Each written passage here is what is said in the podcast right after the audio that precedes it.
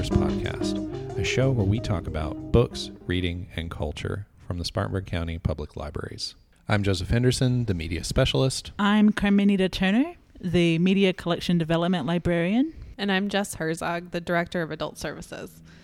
On today's episode, we're discussing Trust Exercise by Susan Choi and New Waves by Kevin Nguyen, two recent works that explore trust, relatability, and perspective, both from the view of the characters and of the reader. Let's get started.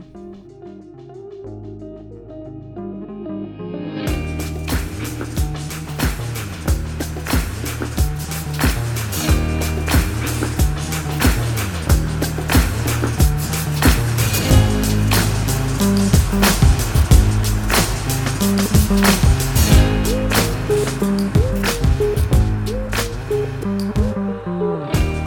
we're going to start by talking about Trust Exercise, the 2019 novel by Susan Choi that begins with a group of teenagers at a at a private performing arts school, CAPA, um, and centers around Sarah and David, two of the two of the students there, and uh, their tumultuous romantic maybe romantic relationship, at least sexual relationship, an emotionally intense relationship, we could say. Yeah.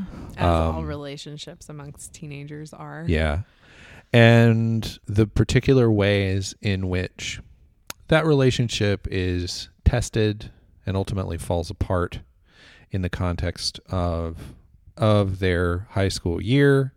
Uh, and we also meet along the way their incredibly intimidating teacher, Mr. Kingsley, Jim Kingsley, who has a background in the New York theater scene, maybe somewhat avant-garde, who sends them through memorable a memorable series of trust exercises from which the the novel derives its title. Yeah, Um, there's situations and exercises that'll be familiar to a lot of art students as even if it's not directly familiar, it's the idea of putting students in interesting positions to elicit a different form of art out of them. and to and to get past in some ways the the immediate self-consciousness that arises in in the context of performing in front of others so the first the first section of the novel the novel itself is organized into three sections and we're going to just go ahead and spoil everything about it. First section of the novel centers around these uh, performing arts school kids and their teacher. And The it's from the point of view of Sarah, and it reads much, uh, very much like a contemporary YA romance novel, in that it's all about the intense re- relationship between these two teens and how the rest of the school follows that relationship and how everyone sort of gets wrapped up in it in really interesting ways. Exactly. And the way that the way that it's written too really subordinates every other thing to this relationship. Our sense of time in this first section of the novel is um, is largely reorganized around major events as narrated in the the life and eventual death of this relationship and Sarah's experiences as well. Days pass quickly, but uh, when major humiliations occur, this is detailed for multiple pages. But only when they occur to her. Precisely. Yeah, everything is organized. Everything is organized through her perspective, which we find out when we get to the second section of the novel is in some ways a fictionalized character perspective as we are introduced to the narrative voice of Karen, who was a character and really we find out was a composite of a number of characters in the first section of the novel, but she's given a biographical detail and grounding in the first section as Karen Wurtzel. The second section of the novel picks up with Karen as an adult in California outside of a an, a, reading and a book signing author event um, at a sounds like a chain bookstore where the the real Sarah is uh, is reading from her book uh, which is now a, a popular bestseller. So uh, once we get into the second section of the book, we take this sort of meta, this meta fictional turn. Sarah's narrative or literary authority is undermined as we are reading Karen reading Sarah in some way. And she she revises for us a number of elements about Sarah's story. Most notably, she clarifies the the particular relationship that she had with Sarah. Um, and uh, initially, she puts both of their names in quotations, as if to say these are not real names, and we're never really going to know the real the real names of these um, of these people of these characters as we see their particular relationships sort of work out through this re through this retelling we we learn that a, a, a sort of pivotal event that happens towards the end of towards the end of Sarah's section the arrival of uh, of some teachers and students from from another performing arts high school in the UK, we get a we get a clearer view of that story in this second in this second section. Yeah, in part two, we kind of get the same story from two different sides because it's a way of thinking of your own high school experiences and think of if you found out that you were a character in the latest best-selling novel and you go and confront the author and you say that's not what happened. And that's sort of what Karen, that's exactly what Karen starts doing to Sarah in part 2 and she's trying to say this is what actually happened. And Sarah and other characters are saying no this is how we remember what happened so we as the reader are left to try and figure out and piece all this together. Exactly. There's this particular literary act that Susan Choi is attempting here that has something to do with the, the mutability of memory, the very the varieties of sort of subjective experiences. But I think the the other the other work that she's doing pertains pertains in particular to an examination of the particular way that power relationships and sort of differential levels of power and authority inform these interpersonal relationships both across across generations between members of these these particular pairings and and most probably most dramatically and disturbingly between teachers and students.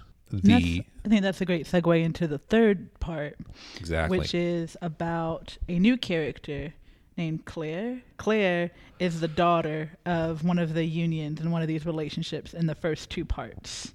And things that happen to her and things that she goes through in this third part and that presents a different element to this story, this continuation of everything that's happened with these characters.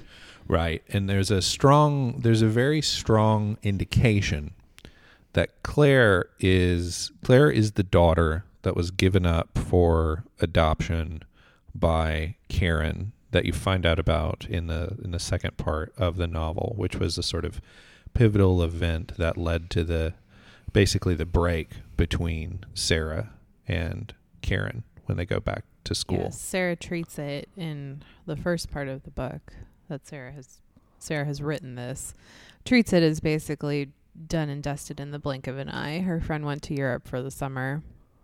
She saw her when she came back. Right.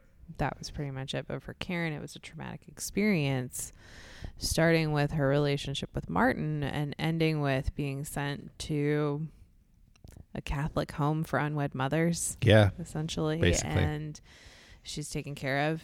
She's provided for and her baby's taken away and she never sees her again. Yeah. And then she goes back to school. And so and so Claire's section opens it opens with Claire watching video footage of a memorial service for Mr. Lord that we find out is the we have to put parentheses around this or scare quotes around this the real uh, Jim Kingsley the the dedication of the arts uh, the new arts center in his name that happens after he's dead right They announce it, I think, at his funeral. at his funeral Or that's what it is right after he dies because it's something he did not want. yeah He's So- very clear about not wanting it. and so and so Claire Claire is watching she's watching some of this footage because she is she is interested in potentially finding her biological birth mother. Yeah, because Claire's only understanding of her birth mother was that her birth mother was a teenager at this school when she was born and she was given up for adoption. And so she goes to the school when she's watching the memorial service, it brings up memories of it seems to be a few years prior when she went to the school to try and learn more about her parentage. Right. And then things happened. Yeah. So this is the picture. We have a story built, you could say, like Matryoshka dolls, right? We start on one level, take the first half off, doll in the middle. It's just Nesting. nesting. There's something deeper at every level. And in some ways, uh, one of the, or at least in, in one of the ways that I have thought about this book, I've now read it a couple of times. I've thought about the way in which the novel effectively revises itself. What you think you're reading, what you think you're reading is what you are in fact reading, but there's more to the story. And the writer, with that knowledge, is that perhaps perhaps that initial version of the story wasn't even anywhere close to the truth or you you take the first part of the story with a grain of salt and then pay, perhaps you take the second part of the story with a grain of salt as well because there's a way there's a, a performance of a kind of careful control on the part of both Sarah and Karen that that seems to cause Claire's story to to perhaps feel like even though on a smaller scale another form of revision. It revises Sarah's story in concrete ways because we see well not only is Kingsley really this Mr. Lord character, but in in Sarah's telling, Mr. Kingsley is gay. In Claire's telling, he's straight and well he assaults her when she comes to him before she comes to him to find out more about her birth mother in a way that perhaps that complicates Karen's story the fact that that wasn't so that's the overall picture I think that one of the I think that one of the questions that you have to consider with this book is to what extent you felt like reading it, what extent you felt like the this experiment succeeds. The experiment here being this experiment with narrative authority. What we think we're reading suddenly is undercut, then perhaps it's undercut again. Is that successful? How does that ring to you? Does it seem to do does it seem to do what the what the book I think is aiming to do, which is to unsettle our notions of truth and authority to suggest that under that under various surfaces there are there are hidden and yet to be uncovered stories of abuse and, and maybe also to say there are the stories that get told and then there are the stories that don't get told Yeah, I Right. think it. I think it was a successful experiment, and one of the things that I think can help put it into perspective for our audience and for readers of this book is to think of a vacation that you took with a couple of friends, and um, at least a year ago, but something a vacation you took a while ago with a few friends. Now get those friends together and ask everyone about the vacation. Everyone's going to remember different things about it. You're every single one of you will tell a story that the rest of you don't remember. And there will be plenty of times where someone will say, "I don't think that's at all what happened at the bar that we went to." Or I don't think that's at all what happened with that guy on the river tour. Just things like that are going to come up because you're all going to remember yourself as the center of this story. And that's what happened with Sarah. She writes this novelization of her high school life with her experience at the center. And then when Karen is refuting everything in that story, Karen still remembers herself as the center of it. And then Claire's experiences later, again, it's all about Claire being the center of her story. So we always remember ourselves as the center of whatever happened to us. So in that way, I think that was um, something about the book that I felt was very realistic Yeah, yeah. and very salient.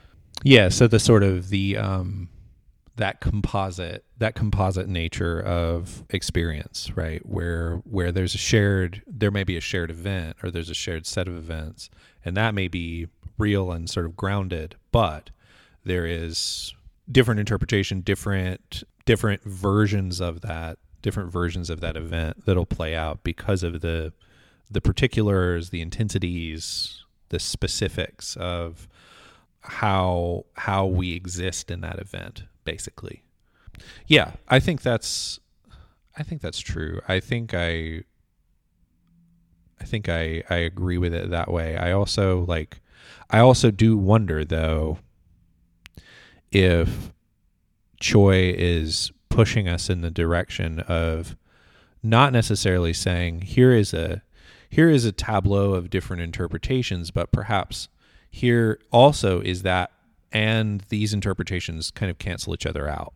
Like do they cancel each other out? Do they actually revise each other so that we have a single narrative or are we meant to hold this like multiplicity in our heads in the end Well, I came to this book much differently than either of you because I already knew the big twist. Because Sorry about that. That's okay. Joseph read it like a year ago, I guess, roughly, and I Yeah. at the time had no plans to read it and I personally don't believe in spoilers. Like if it's the information, it's the information. And I'm fine with knowing it almost every time without fail, except for when I'm watching a new episode of Below Deck my favorite show on Bravo TV. but when when it comes to this book, when you know that the first section is actually a book within a book, it loses, I think, a significant amount of success because you're already expecting this to be it's all fiction, but it's an even more fictionalized portrayal. And if you are a learned fiction reader and you're aware of both the limitations that fiction provides plus the expansions that fiction provides, you're going to be expecting that maybe not all of it is truthful. So you're prepared for what comes next, which is a basically a rebuttal of the supposed truth of the first section. Yeah, I, I I can see that because when we are introduced to Karen's story and she confronts Sarah as the author at a bookstore, it's written in a way for us that Sarah has written a fictionalized novelization version of her high school years. So Sarah wrote it's not told to us as Sarah wrote an autobiography or even a memoir that Sarah just wrote a fiction book with herself as the main character based on based loosely on her based on her relationships but we sort of get an idea that sarah went into it as a fiction and other people that karen confronts also saw it as a fiction and are really surprised by how much karen is caring care how much karen is caring about all Karen the cares. inaccuracies in it and at one point she confronts david and david is just like eh It's whatever. yeah he's very indifferent to the book Right. I guess the thing the thing that is raised in in relation to this this discussion of narrative authority and spoilers and I don't know knowing the knowing the sort of metafictional dimension of the book in advance and maybe even not knowing that and feeling conflicted once you get to that second section is well of course you're reading a novel right like you, were always reading. You were a always novel. reading a novel you were always reading a novel you have always been reading fiction Right. but what is it what is it and what does it say about us as readers that we would have an expectation otherwise and that so- and, and that choi would get us to like uh, think about that that there would be a little bit of friction around that That's so funny because you're right. The whole time we're reading a novel, none of this happened. Right. So we get to Karen's part and we're like, what really happened? None of it. Like Part- it's a total fiction novel. None of this stuff happened. Right. None of it Or did it happen? Because we get we start to is that part of our story experience where we see everything happen. We can say that none of it happened because in reality, none of it did. It's fictional. Mhm. But when we read a fiction novel, we are reading it for the relatability of it, I guess, in a way. And part of that is the way in which Susan Choi uses narration. And I thought that was actually done very well. There's a distinctive voice in each of the three sections. You really do feel like you're reading a trashy young adult romance in the first section Yeah. that maybe is like not the best written thing on the face of the planet, but an editor somewhere said this is going to make me a lot of money, so they pushed it through. Right. The second section feels much more loose and almost stream of consciousness. We're getting everything from Karen's perspective, and she's kind of bob and weaving through her memory. But the biggest difference there, too, is that the first section is third person narrator, which we are taught from the beginning of everything that we read, fiction or not, that is a trustworthy voice. Right. Whereas in the second section, we're told from Karen's point of view, I, Karen, this is my experience, that that is a less reliable and trustworthy perspective. And then Claire's section goes back to being third person, omniscient narrator. hmm So we're taught through all of the nonfiction that we read in school as children and even things like Boxcar Children, The Saddle Club for myself. It's all told from that third person perspective. So you can kind of rely on it to be true in some way. And then as you get older, you start to be introduced primarily through fiction and through autobiographies and memoirs to the first person narration.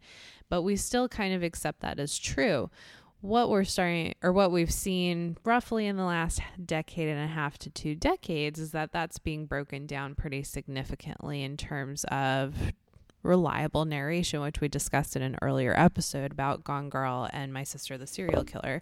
When you bring that first person perspective and that first person narration into a story, that's when we're given that cue as a reader to say, Oh, I don't know if I trust this. Whereas Susan Choi is able to take that narration and say, This was third person omniscient. You thought you could trust it. Turns out you can't. And I thought that was probably the smartest move in this book was the way that the narration was structured. Yeah, because it it performs in some ways on a on a formalistic level. It performs a version of the thematic concern with what is truth, whose stories can you believe, etc. It makes that a it makes that a different matter of sort of narrative concern.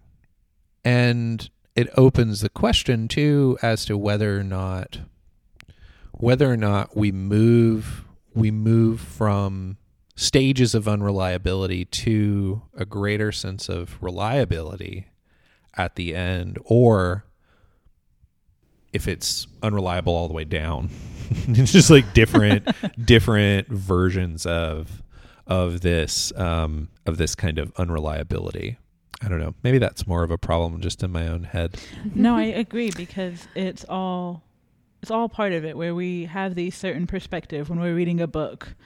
When we read a book, we feel like this is what happened. This is the story. This happened, and then we're introduced to Karen. It's like, oh no, this didn't happen. And then it's like, oh well, what happened with Karen? And then we're introduced to Claire, and it's like, oh, that didn't happen either. and so it's one of those things where I feel like I think that's sort of why this won the National Book Award because so often it's easy to read a book and be critical or questioning of why it was nominated for big awards or why it won a big award. And this is a book that is going to be a book that makes you think and sits uneasy with people because it goes against all the literary traditions that Jess outlined for us. It goes against all of that and presents a narrative in a way that doesn't fit any other narratives that we've read before. Like we don't we can't trust any of it really. It's its own trust exercise. yeah i mean that is Screaming the, back and forth at you and saying what's true, what's not. what's true what's not yeah Well, and, an alternate way to look at this book, like the Funhouse Mirror version, it's not we think this is true and then it turns out it's not and we think this is true and it turns out that's not either is to say this is true and also this is true Right. and also this is true because when you center yourself in your story i mean the three of us are all going to remember this podcast slightly differently Mhm. right we're going to remember most importantly the the points that we each made and the points that we Right. stood up for Sure. which is how every episode is going to go. but when we walk out of here, we will all have three different stories about this podcast, and they're all true because we're looking at them through the lens of our own experience. So for Sarah, her story was true. For Karen, her story was true. And for Claire, her story was true. And that does not mean that they're necessarily. You can't. You have to pick one and not the other two. Right. They can all. the You can catch them all. So what? Yeah. It, so then it becomes a debate for people that read this book. Is all of it true or is none of it true? Yeah. Right. Or is it somewhere in between the two? Well, so so from that from that point of view or from that particular point, I think the I think one direction you could go in is to say that this is a novel that forces us to consider more aspects of consent than than the one than than simply the question of consent over what someone can or cannot do to me. In this case, consent around the idea of a shared story. Did this thing happen the way I remember it? Right. And who gets to tell that story? who gets to tell that some sort of but this like idea there, there's a so there's almost the there's the surface level reading of how this novel is forcing us to think about questions related to consent that feel very contemporary they feel I, one of the pieces of criticism I often saw about this novel was that it's a novel uh, you know it's a me too novel right and that that is absolutely a part of the story. But there's a another way in which this matter of of consent as a form of shared agreement is actually being performed by the book. And i would say and i think this goes to the award the question of awards and criticism as well it becomes the work of readers talking about the book where essentially you read the book another person reads the book or you read the book and you like really encourage other people to read the book and then uh, so that you can have a conversation about it to get the story straight Yes, like, that's you- the big thing that I've the- seen when when my friends have talked about it online or even in person. When we had the book discussion about it last week, Right. every, the first step that we took was trying to sort out what actually happened What in the first place. what happens how do the different parts connect to one another how far can you potentially go The endless that? question was who is Claire's father, Yeah. and we it's unresolved. And Yeah. but we as humans are have the nature of wanting to know and wanting to have clarity about so many things. And this book leaves you with very little clarity about most of it. Right. But it gives you this but what's so interesting about it is it is it gives you this structure for thinking about these questions on a number of different levels and it also is like this like it's a scaffolding from which you can basically build the picture with other people but you but you have to have other people read it so you can talk about it because otherwise it's just this it's this internal thing where maybe you have some doubts about the relationship between the things or you might even feel like uh, i don't know. I mean i see what she's doing but i but my my individual personal take on this isn't going to matter as much as the collective larger take So if you need someone to talk about it with, we're here. Three of Feel us free to email us. Our address for book lovers is on our book lovers website. Sure is. Podcast.squarespace.com. hit us up but we're here and we'll listen to you and your arguments because we've listened to each other in our arguments Yeah. about this. Did you read Trust Exercise? Do you have a hot take? We um, want to hear it about Claire's father. and we, we, want to hear actually it. want to hear it. We actually do. I'd be interested. Oh, This is- siren time. When I was reading about so I read a little bit of critical stuff for this book. Um, when I read a book, I try not to read too much about what happened. Not because I'm against spoilers. I kind of view them the way Jess does. They don't bother me. But I feel like a lot of times when we read about what a book is about, too much is revealed. And I like to go into it with as little information about the synopsis as possible. So I read a little bit about this. And what I saw about it was that it kept showing up as a great book club book.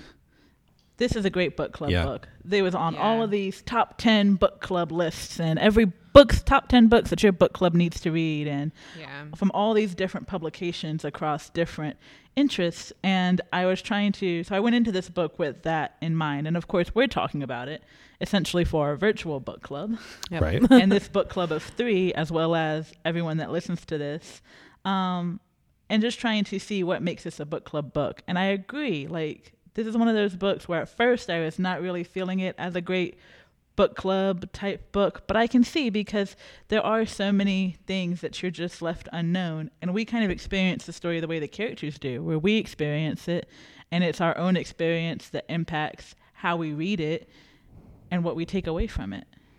Right.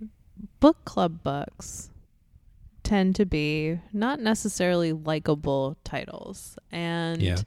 That's uh, for me essential to a book club book is not whether it's likable or not, but whether it's discussable or not. And trust exercise is extremely discussable because so much is left unsaid, unconfirmed, absolute confusion surrounding a number of different aspects of the plot. And for for trust exercise in particular, there are a lot of different opinions about whether people like the book or not based on the type of reading that they may do, based on the type of the type of reading that you're presented with in the first section, which is young adult romance essentially. And that is going to kind of flavor your perspective going through. So for our book discussion, I thought it was extremely discussable and not everyone agreed about anything. I No. don't think I don't think No. there was any overall agreement about any aspect of this book. And that sometimes can be the best thing and it's not it's really not about whether people like it or not. It's about what there is to actually talk about. So if you were if you were to try to recommend this book to to a reader without going into the greater detail that we have here without necessarily even getting too deep into the into the weeds of the the tricks that it plays on you. Is this a book that is this a book that would appeal more to I don't know, readers of um,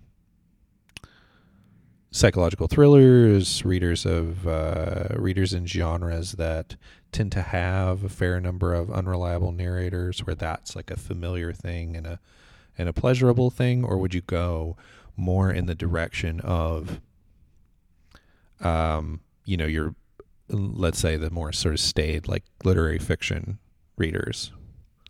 There is a genre in particular called psychological fiction, and it's not thriller, it's fiction. So it's really delving into the minds of the people who are in the story and not necessarily from the aspect of there's been a murder. someone is chasing after someone else. There's some there is no undercurrent of fear in some way to engage the reader in that perspective. But there are a number of psychological fiction books. So for readers of that genre in particular, um, I think of a, a friend of the family is a good one that I read a while ago that's just pure psychological fiction. I would call a lot of dysfunctional family books psychological fiction as well. This is where I leave you is certainly a big one. Most of Zadie Smith's books as well. And if you're interested in those books in particular, this is definitely a good one because it delves into the psychology of trust and the psychology of understanding and also the psychology of grief pretty It- well. Yeah, it definitely does, and I think that um, I think that Karen's story in particular bears uh, some explicit marks of therapy type language um, and a certain kind of psychological self awareness where she narrates her experience in a way of in sort of demonstrably distancing herself from her emotions and her immediate reactions to to various experiences. And that that particular depth of of character and the way that Choi handles that I thought was particularly well done. It was interesting it was very interesting to read even if it did challenge my sense of who this character was and how I had a sense of you know how I how I got my bearings in reading her and reading reading her story. So so shifting now to to talk about New Waves, which is a, a brand new novel just out what last March? month Two, oh a couple Yes. months ago. What it's very time recent. now, what though? is time what is now? time? Indeed. What is time? Yeah, Um, it came out in March, right before the library closed. And Yeah. Kevin Nguyen's book tour was actually canceled because of the coronavirus pandemic. pause. what? Had a deep was that? voice, that siren. Siren has a hoarse throat. No way. Get a lozenge. Okay. So, New Waves is a story of Lucas and Margot. And Lucas is a young man who works in customer service at a tech company called Nimbus, which is this enormous messaging service that has 200 million people under its purview. And his best friend Margot is one of the engineers at Nimbus, and she's clearly highly talented, very intelligent, and not taken seriously in any manner because she's a black woman working in tech. And Lucas, meanwhile, on the customer service floor, is basically completely unseen as an Asian man working in customer service. And the two of them actually strike up a friendship when they're much younger online, and they are both members of a music piracy site called Pork. and they start trading music essentially. They're able to find the music that the other person wants and they strike up a friendship based on that and they kind of lose touch on pork but somehow their paths recross at nimbus and they become friends based on that. And margot and lucas are both frustrated in their own ways with how the world sees them. Um, but lucas is a little bit more I guess, willing to acquiesce with the stereotypes of Asian men in the world, whereas Margot is deeply frustrated, as she should be, about being a black woman in the world and how she's treated. And Margot is a heavy drinker. Lucas also drinks, and one night, very late, Margot stumbles out into the road and she's hit by a car and killed. And Lucas is left to try and figure out how to grieve in this this new world that is so much different than the way any of us have grieved in the past, which is a world with things like Nimbus and Facebook and social media. And one of the f- the first ways he's approached to kind of deal with Margot's death beyond her funeral is that he's asked by Margot's mother to find a way to get rid of her Facebook profile. Because Margot's mother is addicted to Farmville and she goes onto Facebook every day to water her crops, take care of her farm, and she doesn't want to see Margot's profile every day when she goes on there. So Lucas has to figure that out, and ultimately he steals Margot's laptop from Margot's old room and kind of starts digging into it a little bit and finds out that Margot had a whole online presence that he never knew about. He finds out that she is a member of a forum called Fantastic Planet, which is about science fiction writing, and she has a long and deep relationship or friendship via direct message with another member who is asking where she is. And he sees that Margot has gotten a number of direct messages from this person since Margot's death. And so he decides to respond and say this isn't Margot and through that he meets Jill who is a science fiction writer. And the two of them stumble their way through new waves of grief essentially is where the title comes from. And they're trying to just figure out how to navigate this world of grieving with social media and with tech and the ways in which we as a community treated Margot while she was alive.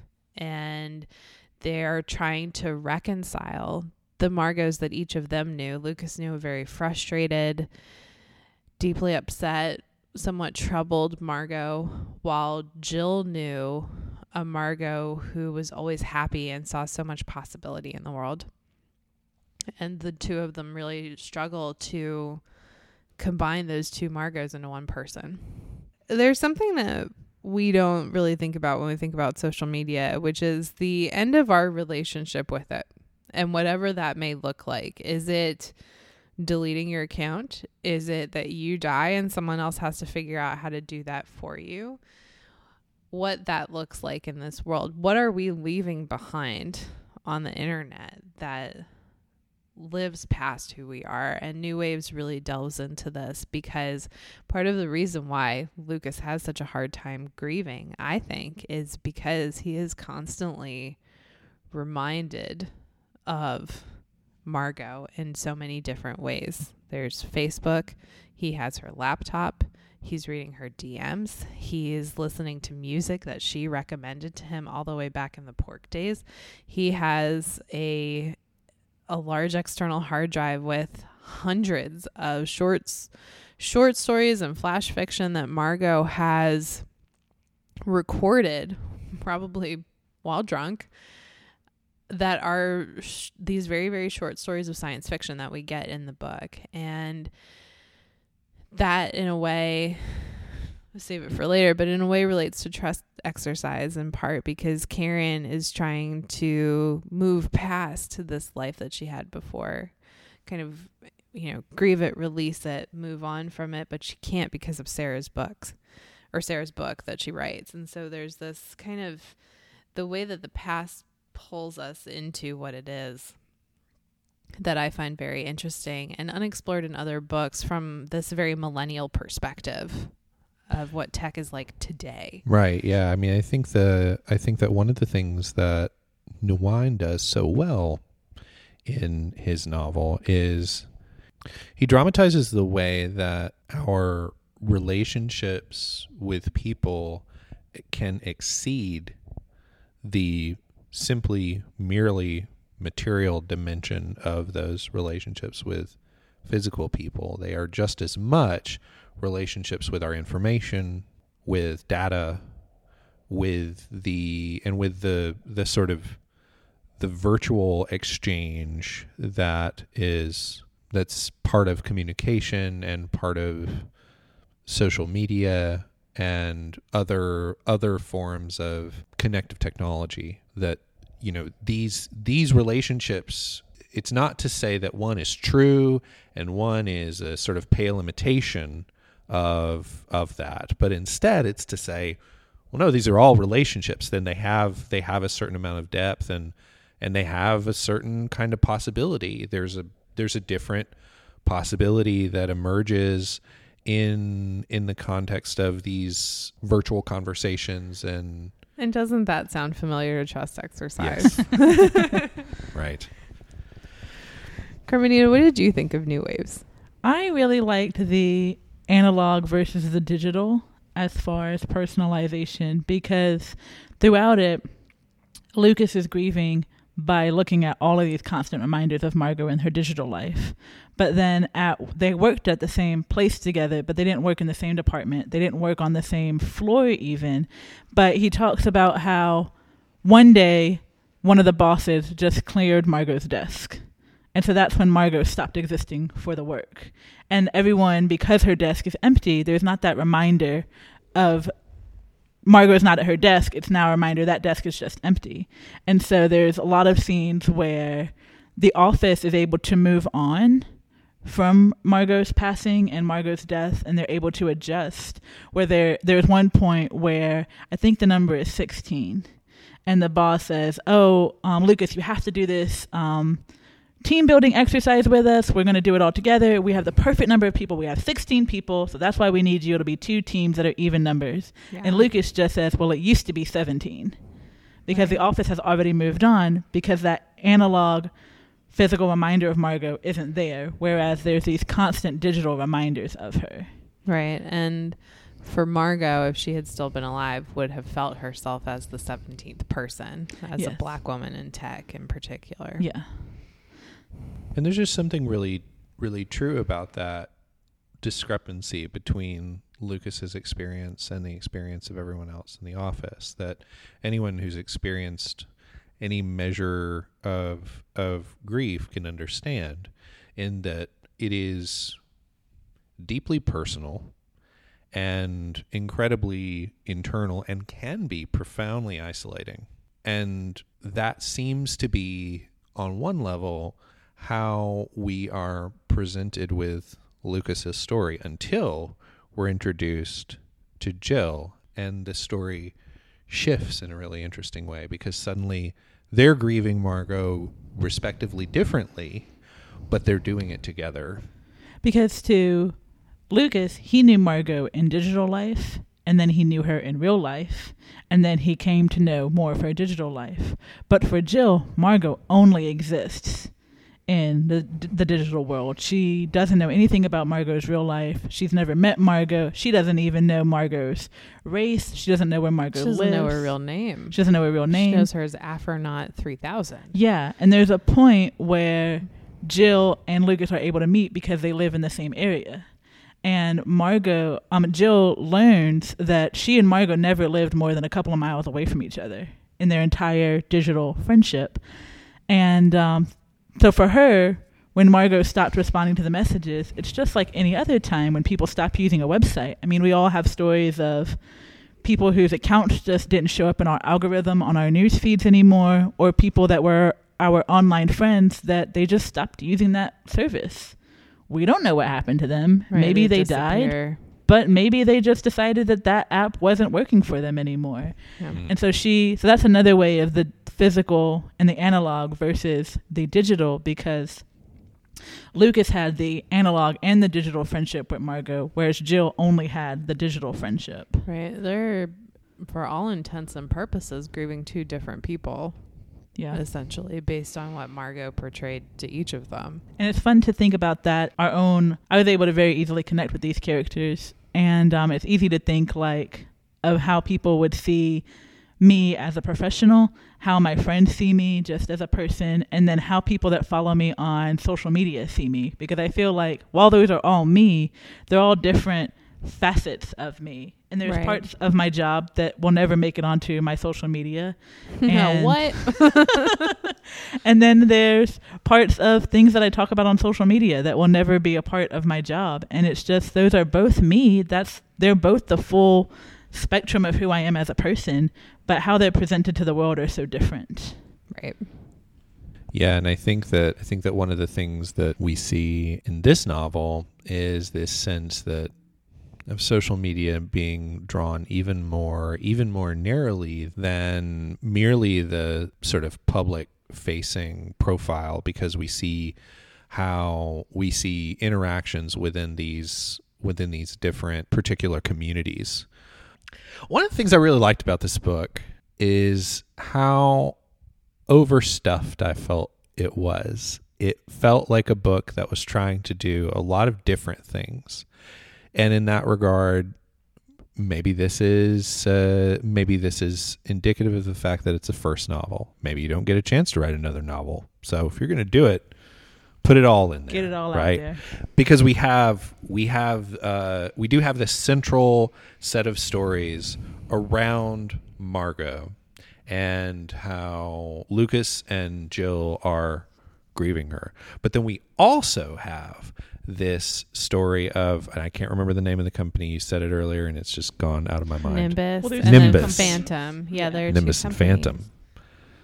Phantom is the text messaging Yes. Yes. The disappearing messages company. boy all the all of the bits of the story that pertain to phantom had the potential to be extremely dark and troubling and yet they they seem to resolve themselves in just the best like comic way.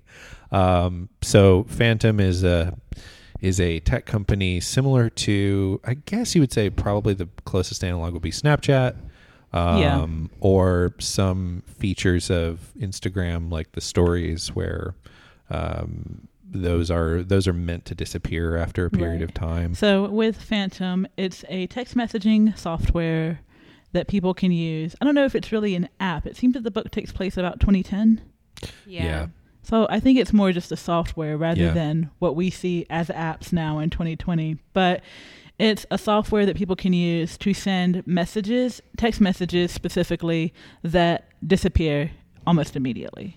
Uh, the CEO, Brandon, has this idea that it's going to be used for these very lofty goals for whistleblowers to be able to report their superiors for problems and And plot twist, that's not what happens. Big no, surprise. no, of course not. Teens They- find a way it to use it to the harass other one another. direction. Yeah. Get, there's a very funny exchange of talking about like the comedy that you were talking about where it could have been very dark very intense lofty goals but it just becomes kind of funny in a very human kind of way where teens start using it and say very very teenager type things to each other right. and teen bullying becomes a big part of it because at the beginning of Phantom, because of Brandon's goals, they weren't moderating anything on it. People could just post and say anything, but then teens start using it to bully each other because it disappears, so there's no proof that they did it.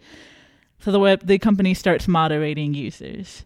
And then we find out that there are people that are using the platform to communicate with their various affairs. So that becomes a plot point of how people are using this software.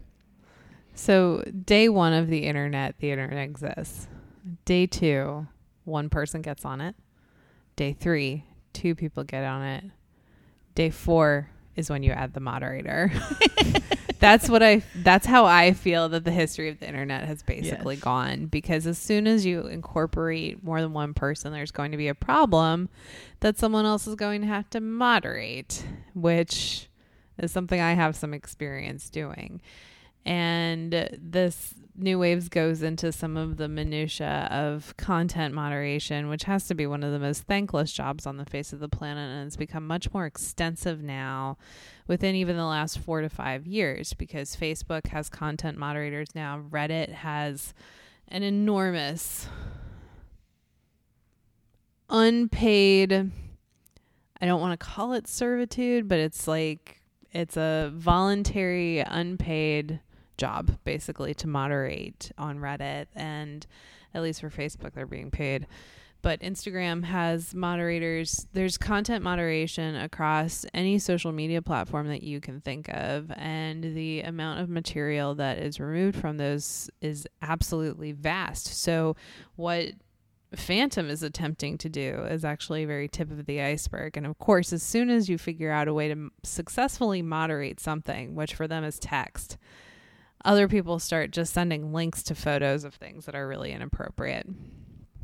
Right. Yeah. There's a and and even in the darker shades of the story that could have gone even bleaker, we have the creation uh, and training of a moderation team at Phantom and the various implementation of rules around what what is moderated where it's clear that their role their role with respect to the developers for the company let's say uh, is as this like permanent underclass even though they are the ones that make the nice and shiny surface appearance of the of the platform possible Right. um, which if you followed any stories around Facebook content moderation in particular in a in the context of the United States or in a global context, you know that these material conditions absolutely exist and they are uh, deplorable working conditions. Yes, And I Um, think 1000%. And and and that's very accurately portrayed here because when they start moderating things, this team of people, it starts to grow very, very large under Lucas. But the rest of the the engineers and the other people that are at the top of the chain of command for this platform hate that it has to be moderated. They don't like the moderators. They look down on them. And they're trying to replace all the human moderators with an algorithm because even from the beginning, they saw the people that were moderating as non essential staff that were essentially useless. So it's a thankless job, even here in these terrible conditions where they don't have enough desks and they don't have enough support and it just keeps growing without anyone caring about it. Even though everyone agrees that they're necessary, they're not treated as necessary. Disposable and yet essential. Yes. Yeah. hmm, disposable and yet essential workers. Wow, what a timely, what, a timely, theme. time to talk about that.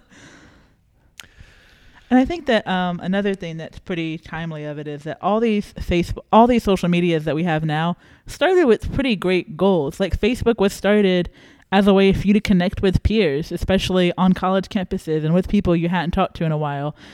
and look at what it's turned into. Yeah. Yeah, it didn't. It wasn't created for a than what it way for people. Yeah, it wasn't created for people to fight with their uncle about news. Or that about, wasn't. or about stealing your Bluetooth headphones. Yeah, that Yeah. wasn't the lofty goals of it. And Nextdoor was started as a way to get to know your neighbors, and it's become a way of people just being really cruel to their neighbors. Right. I saw a tweet last night about Nextdoor that I felt was really true. It was from the writer and critic Molly Lambert. She said that Nextdoor is just Shirley Jackson's The Lottery for the internet. That's perfect. it's deeply accurate and it's such a problem with social media that when you say something like Facebook or Nextdoor, people's first reaction is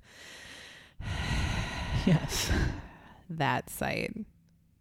It's never it's not like, "Oh, Facebook. Yeah, I had a good experience on there." Like I I don't know. I deleted my Facebook account in 2013, I want to say. It's been a long time, but before that I couldn't I couldn't have told you for like the last positive experience I'd had on Facebook. Nope. It's just an infinite scroll of frustration.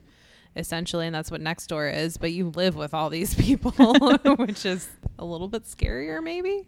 And then Margot and Lucas had lofty goals for what they wanted the internet to be. Yes. Even with their music pirating days, they didn't see themselves as stealing music. They saw themselves as preserving music. right. because they again it's the analog versus the digital there's so much music that only exists in an analog context and so they saw themselves as these pioneers of music preservation by uploading this obscure music so that more people could listen to it and it could be around forever Right, and then you get into the questions of access and who has access to it.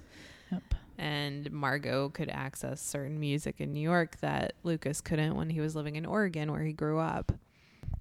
And now these these questions of music piracy, music access. I mean, this is a again, this is a very up to the minute novel in a way because conversations around what is available on on streaming services recurs again and again whether we are talking about major you know world conquering artists like Beyonce or Jay Z, or popular but considerably more obscure artists like, say, King Crimson or John Darnielle. John Darnielle or Mhm. Tool, let's Sure. say, right? These are artists whose discographies were not available in a streaming context, but now, but now are. Um, so it's a it's an ongoing it's an ongoing debate and it's an open question as to when or whether or not some of those materials may not be available at at some point, um, or perhaps Get them now while you can. Yeah. Is kind of the idea. exactly. Right.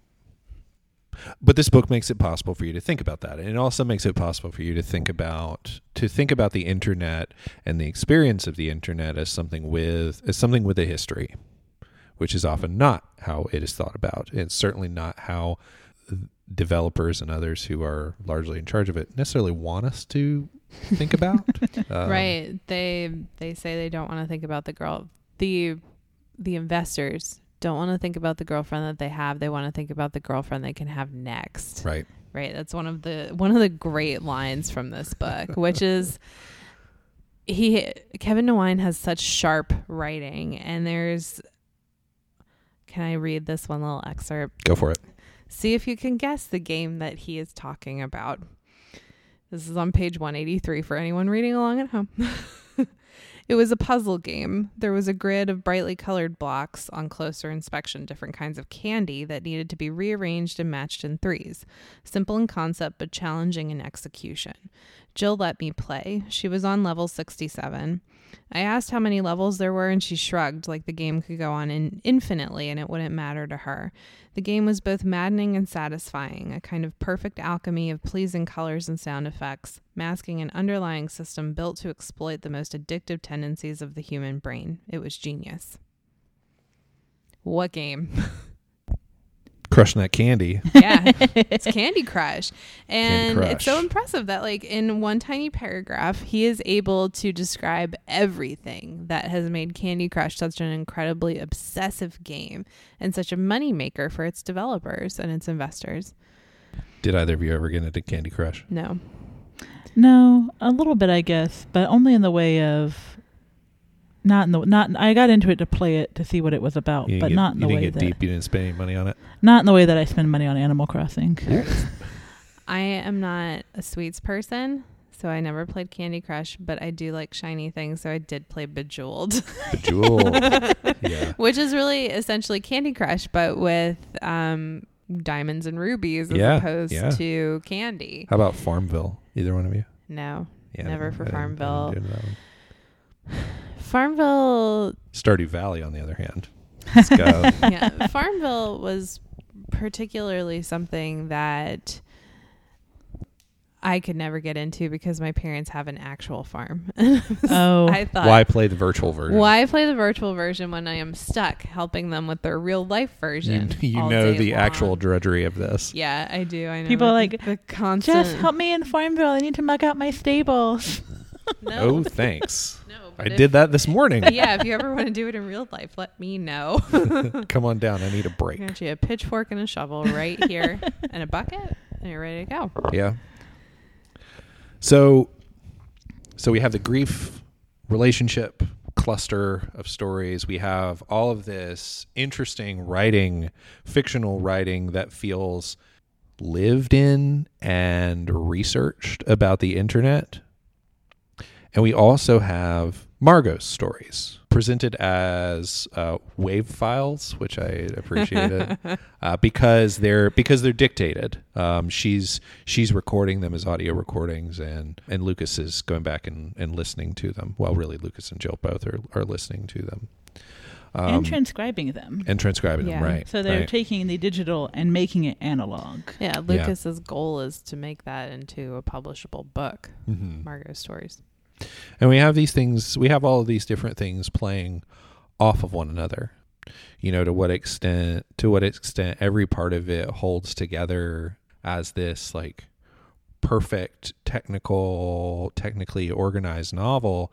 I don't know that I I don't know that I know or could necessarily assess it. It doesn't feel it doesn't feel as like constructed with the same kind of intention as trust exercise does because of the the particular ways in which those stories are meant to play off of one another um, but but I wouldn't I wouldn't fault New Waves for that. In fact, I I enjoyed all of those looser, somewhat looser elements playing off of each other because it it gives you this sense of a world and it gives you a deeper texture to these characters in in Margot's case who cannot be logically present for the for the activity of Yeah. the story Yeah. and it And- puts us in their position of losing her and grieving that loss in a way Sure, it's much fuller. right And in Trust Exercise, each narrator is sure that they are telling the truth. Whereas in New Waves, Jill and Lucas don't know what the truth of who Margot is. They're so Yes. open to the idea that their their individual perspectives of Margot are incomplete. Yes. Because the only person that can tell us who Margot is is Margot. And she has died. So she can't. That she has. she can't confirm or deny anything about Yeah. herself. I think that's sort of one of the ways that the stylization is different, but also similar and connected. Yeah, they share. It's clear that both of these books share a, a thematic interest in questions of questions of truth and its relationship to fiction or fiction as a as a mode of accessing a deeper truth about the world or about relationships or about uh, something like a kind of lived emotional context or whatever we might say.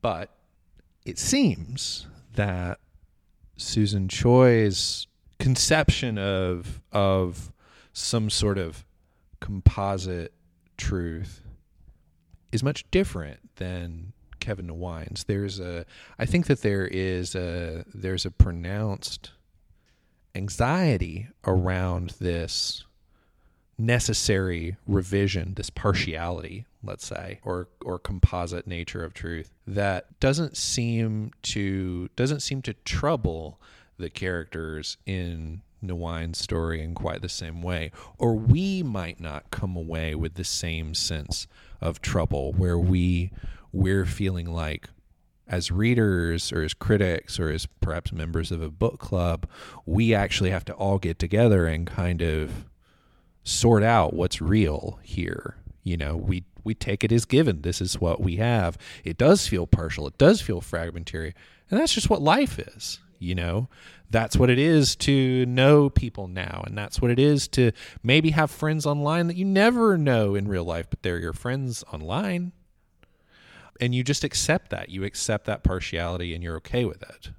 So, so it seems like even though there is that shared that shared interest, thematic interest in truth and fiction, I appreciated the different ways that these writers seem to come down on that question and how uh, how our experience of that can be potentially unsettling, but towards a kind of recapture and clarification on Susan Choi's part, and and how it can feel just very honestly up to the moment you know, uh, in in Kevin Nguyen's part. I mean, one of the things that novels do well is, you know, they can capture some sense of how we live now, and and I think New Waves, I think New Waves really does that well. Yeah, and that's another um, difference is that when I think one of the reasons that New Wave captures how we live now is because that's its goal. Its goal is sort of to capture our digital experiences, whereas Trust Exercise takes place in the mid 80s for the majority of it. Yeah, pre digital, pre internet world. Yeah.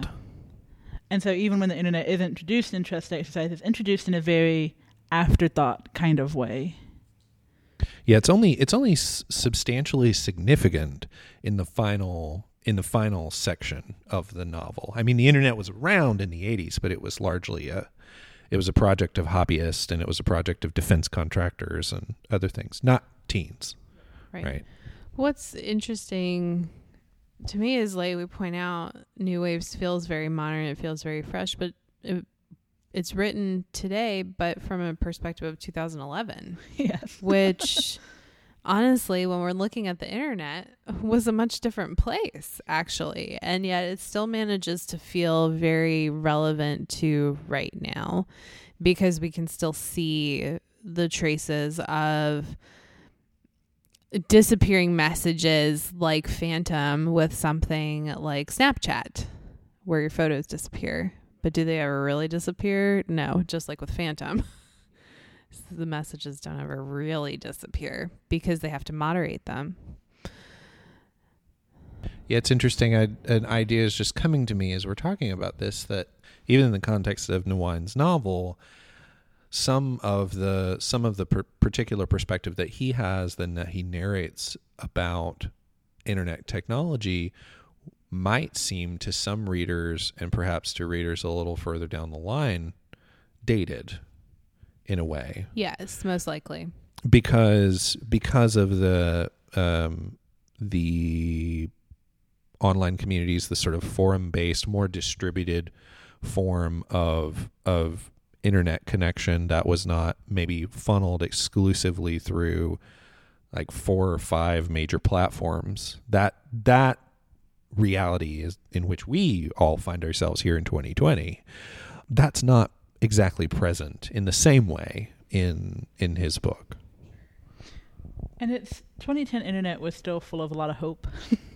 Yes. Yeah, And now- that isn't there anymore. No. Yeah, we're just very, very jaded and frustrated by it now.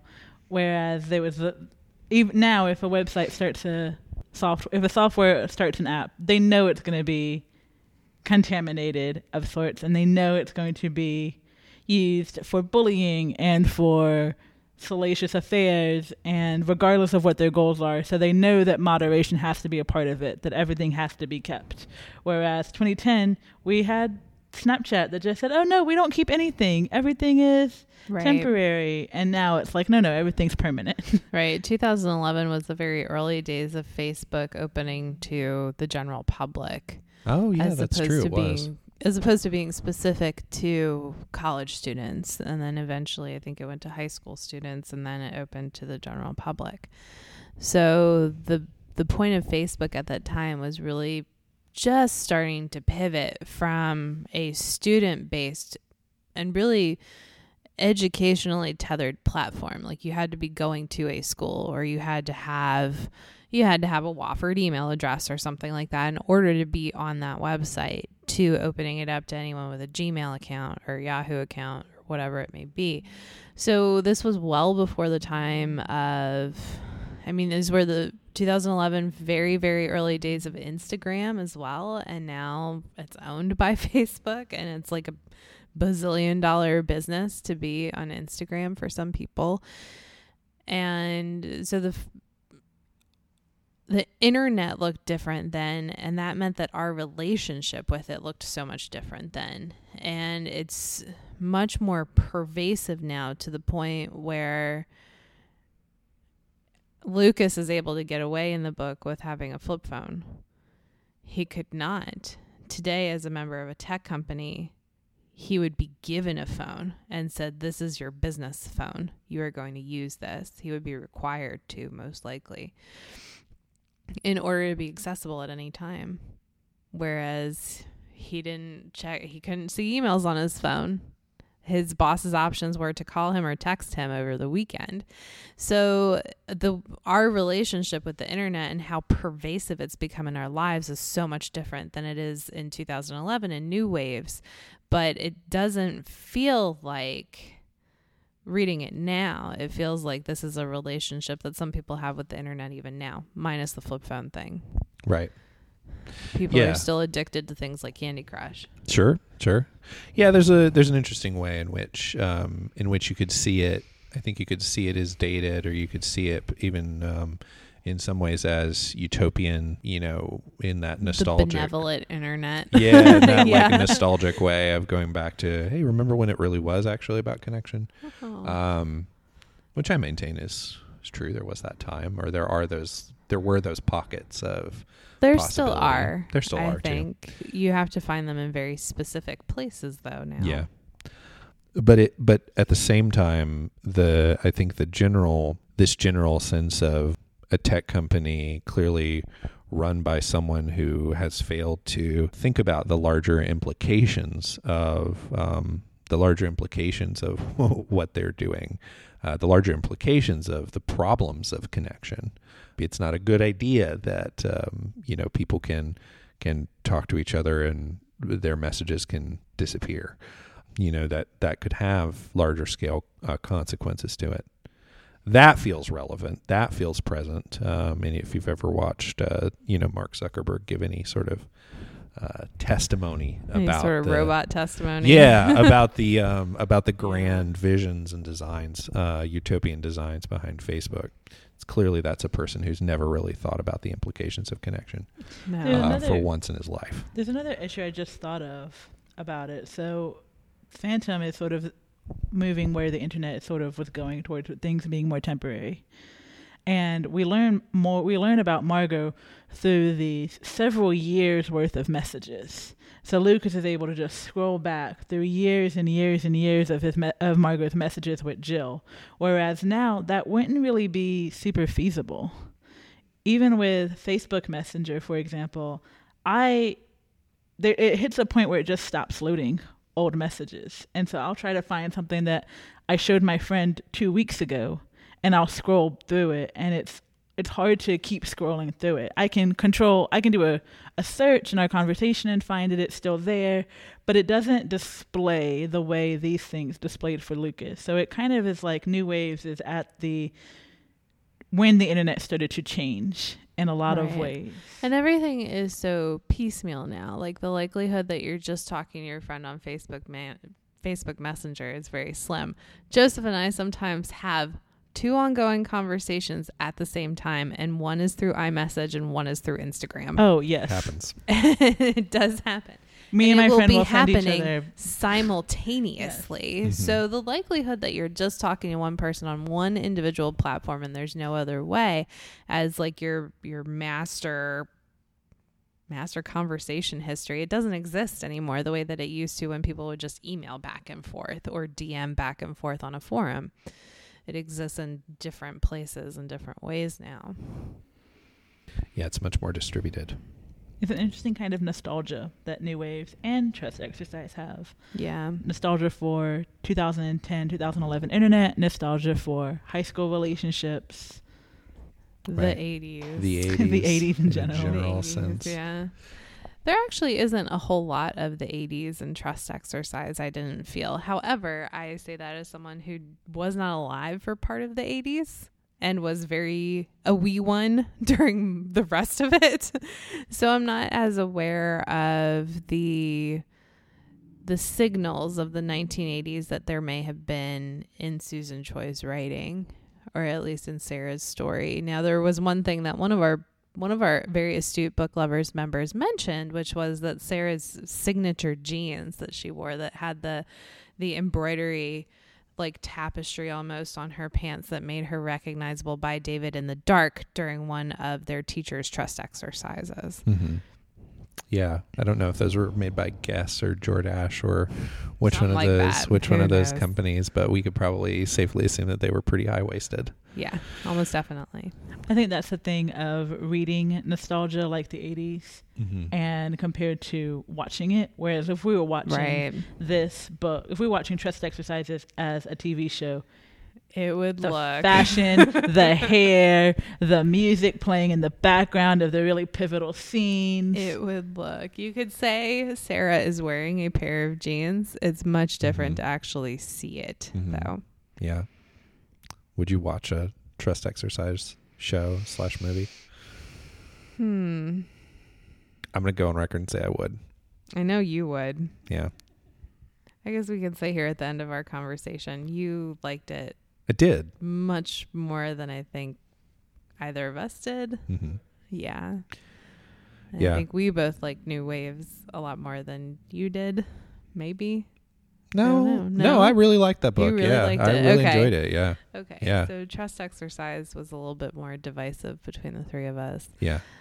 I would probably watch like an episode and see how it goes and Mm. just check it off my list. Uh-huh. Or more likely than not, let's be honest with what's really going to happen. I'll read the vulture recaps. uh, Yeah. you c- Which is what I've done that. with normal people. Oh, Yeah. I see. I see. Yeah. Okay. read the Wikipedia article for it. So, that's so what that's what I would do. I would read the Wikipedia. That's my thing. I'll read ah, I read the Wikipedia. okay. Our different our different relationships to media. when a movie comes out and I know it's a movie where I don't want to sit there for two and a half hours and watch it, but I want to know what's going to happen, I will be at 11:30 the night it comes out, refreshing Wikipedia, waiting for that full plot summary. Yeah. What That's happens? me, What happens in this? What happened in this mess? That's what I do with every single Avengers MCU movie. Hey, Uh, that's I the way to usually don't even experience have to do that. It just kind of permeates my brain somehow. Usually I hear someone else talking about it. I'm just Uh-huh. like, well, Somebody- that's what and happened. it's again, there. it's like you're saying with now our internet identities are so segmented because then right. Margot went to one website for everything. When Lucas opens up her computer and types in FA to go to Facebook, it doesn't pull up Facebook as the autofill. It pulls up what was the website called? again? Fantastic Planet. So it pulls up Fantastic Planet, implying Mm-hmm. that is where Margot went the most. It is where she spent all of her time. He can see the hours and hours that she spent every day on that website. Whereas now, that's not really how we get in information or how we engage with people. We'll go to, for just like with this conversation now, Vulture, Wikipedia, watching it, watching the television, which would definitely be on a streaming platform, not on cable. So Right. watching it there. Where do you go for your news? Some people go to CNN, but then there are other people who go to Reddit or Al Jazeera or Twitter, and that's where they get their news. It's so much more segmented now. it's segmented and yet aspects of the aspects of internet experience are still so or they are now so heavily mediated by massive platforms Yes. So one thing that I think is really common. twitter etc people will say, mm-hmm. "Oh, I don't use Facebook. I only use Instagram." It's the same thing. They're the owned by the same company. One is owned by the other. so even Yeah. when we think we're being super segmented and being super broad, we're actually not. We're still. It's just the illusion of segmentation, maybe. right Well, there's functionality there that's a bit different with Facebook versus Instagram because one is really photo based, original content, quote unquote. Not really, but at mm-hmm. least when I see someone post, if it's something, some mad rant about politics or something, it's much easier to just scroll by and there's a photo attached to it. So I can at least see a picture. I like all my things to have color pictures with them. Although I'll do black and white too. That's cool. Yeah that black and white aesthetic. That black and white aesthetic, yeah. but there's still a need, I think, for for the vast majority of people who use the internet, and it's something we definitely see with Lucas and Jill and Margot. There's a need to find a community on the internet with which you can relate, and I think that's something that all three of us can do or can attest to having done Yeah. at some point, Yeah. if not even now. Um, with Instagram, even you'll have hashtags and you may develop a friendship based on that. Facebook, certainly you have groups and Messenger and all of that. I don't know what else is on there, but um, with Reddit, you have all of the subreddits that are related to specific topics. Twitter has its hashtags, all of that. So there's still a necessity there to create something community related that people are really drawn to. And that's what it was for Margot and Lucas too, because Yes. Margot felt completely isolated at her job. She felt she couldn't be herself because she was too. She was constantly thinking about how she would be perceived in board meetings, which I think that Right. anybody as that um, a minority or part of a marginalized group can understand. Where when Margot spoke at meetings, she felt like they were viewing her as this is what all black people think. right. The voice of an entire race. Yes, Which and is, like, then- black people aren't a monolith. So. Yeah, so she was facing that, and then she was also facing if she didn't agree with something. She talked about the angry black woman stereotype Right. that she was so anxious about falling into, and justifiably so, because that is one of the things that causes a lot of professional conflict for her. Is people seeing her as being that, um, and so she goes on the internet and through Jill's con- conversations with Jill, she finds that niche for science fiction. Um, and we're also talking about 2010, where compared to now, when we've talked about science fiction on previous episodes, it wasn't a very diverse place. Even worse now, like Margot now would be able to see herself in N.K. Jemisin. But Right. N.K. Jemisin wasn't as well known 10 years ago, even though she was writing, she wasn't the celebrity that she is now. So Margot went, wasn't seeing herself even in science fiction, but she could be a part of her science fiction community with this anonymous avatar and find her people essentially. Oh, that's right. I um I wonder if just as as a gesture towards closing, if we could talk about I don't know, talk about how we might recommend new waves to uh to a prospective reader uh, beyond just you know giving this kind of descriptive and and critical account. I mean, and I can I can start this off because I I find myself reading a lot of books about the internet and around the internet uh, now, and maybe just since I started working here, um, both nonfiction and and fiction that that takes it as a as a subject in some ways. I mean, I think that a reader of uh, Sarah Pinsker's wonderful last book, uh, A Song for a New Day, which is in some ways a, a science fiction critique of, um, of of certain aspects of, of internet life, would probably find some enjoyment in this book. Um,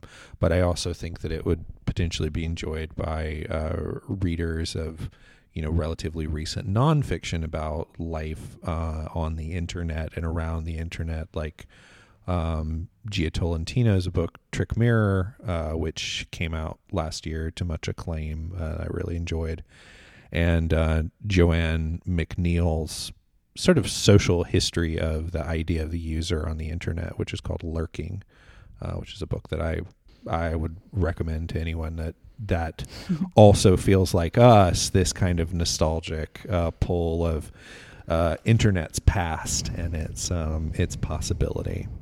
I would think about it as a book for people that really like reading stories of friendship because it's about Jill and Lucas figuring out who Margot was. And often when we have a story or a book where we can describe it as, oh, you find out who your friend really was, usually they're a murderer or something like that.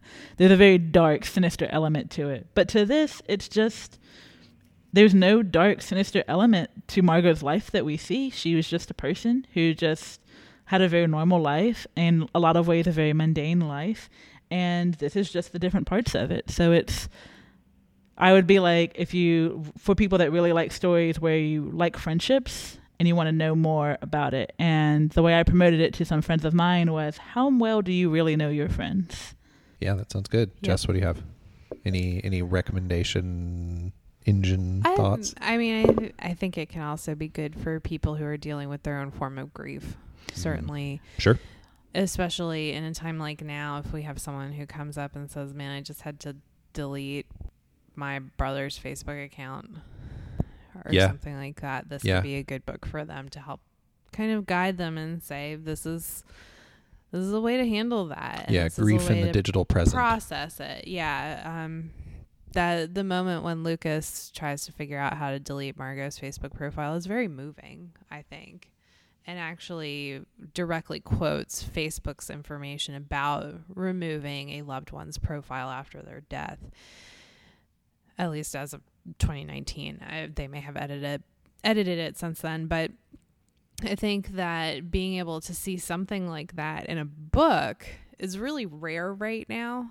And to be able to, when you're grieving or when you're going through a grieving process like that, to be able to see that someone fictionally has dealt with that and see how it plays out in their lives can be really beneficial because that's not something that people are going to talk about openly. No, I think that's right, and I think and I think really drawing drawing all three of these sets of recommendations together really suggests the what I see as a very wide appeal Yeah, um, Right. absolutely. with with this novel in particular. I, I think that the appeal for for trust exercise is wide in a certain way, but um, but it it it just from looking at the Goodreads alone, and just from going through our experience of talking about it in the context of a of a book discussion group, um, you know, it tends to be divisive. I don't know that New Waves necessarily would be quite so quite so uh, divided in uh, in the responses that it engenders. I don't think so because it doesn't pose a question of who is correct. Yeah.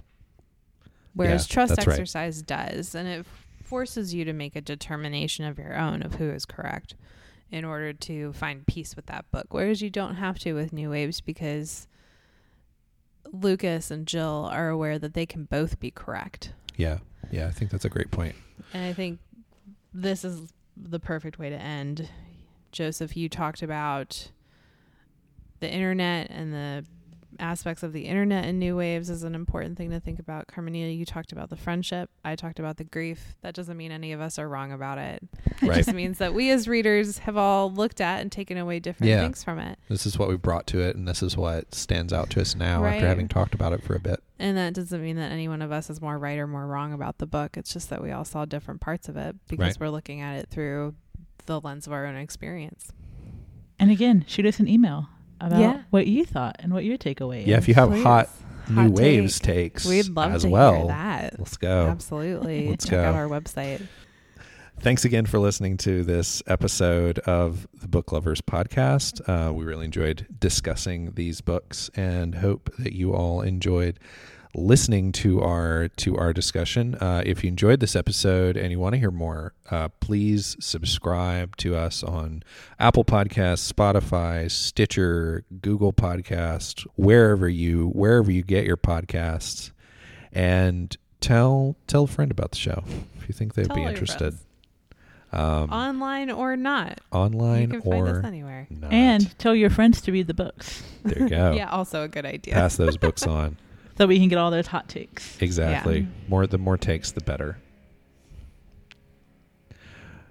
All right. Thanks again for listening, and we will see you next time. Bye.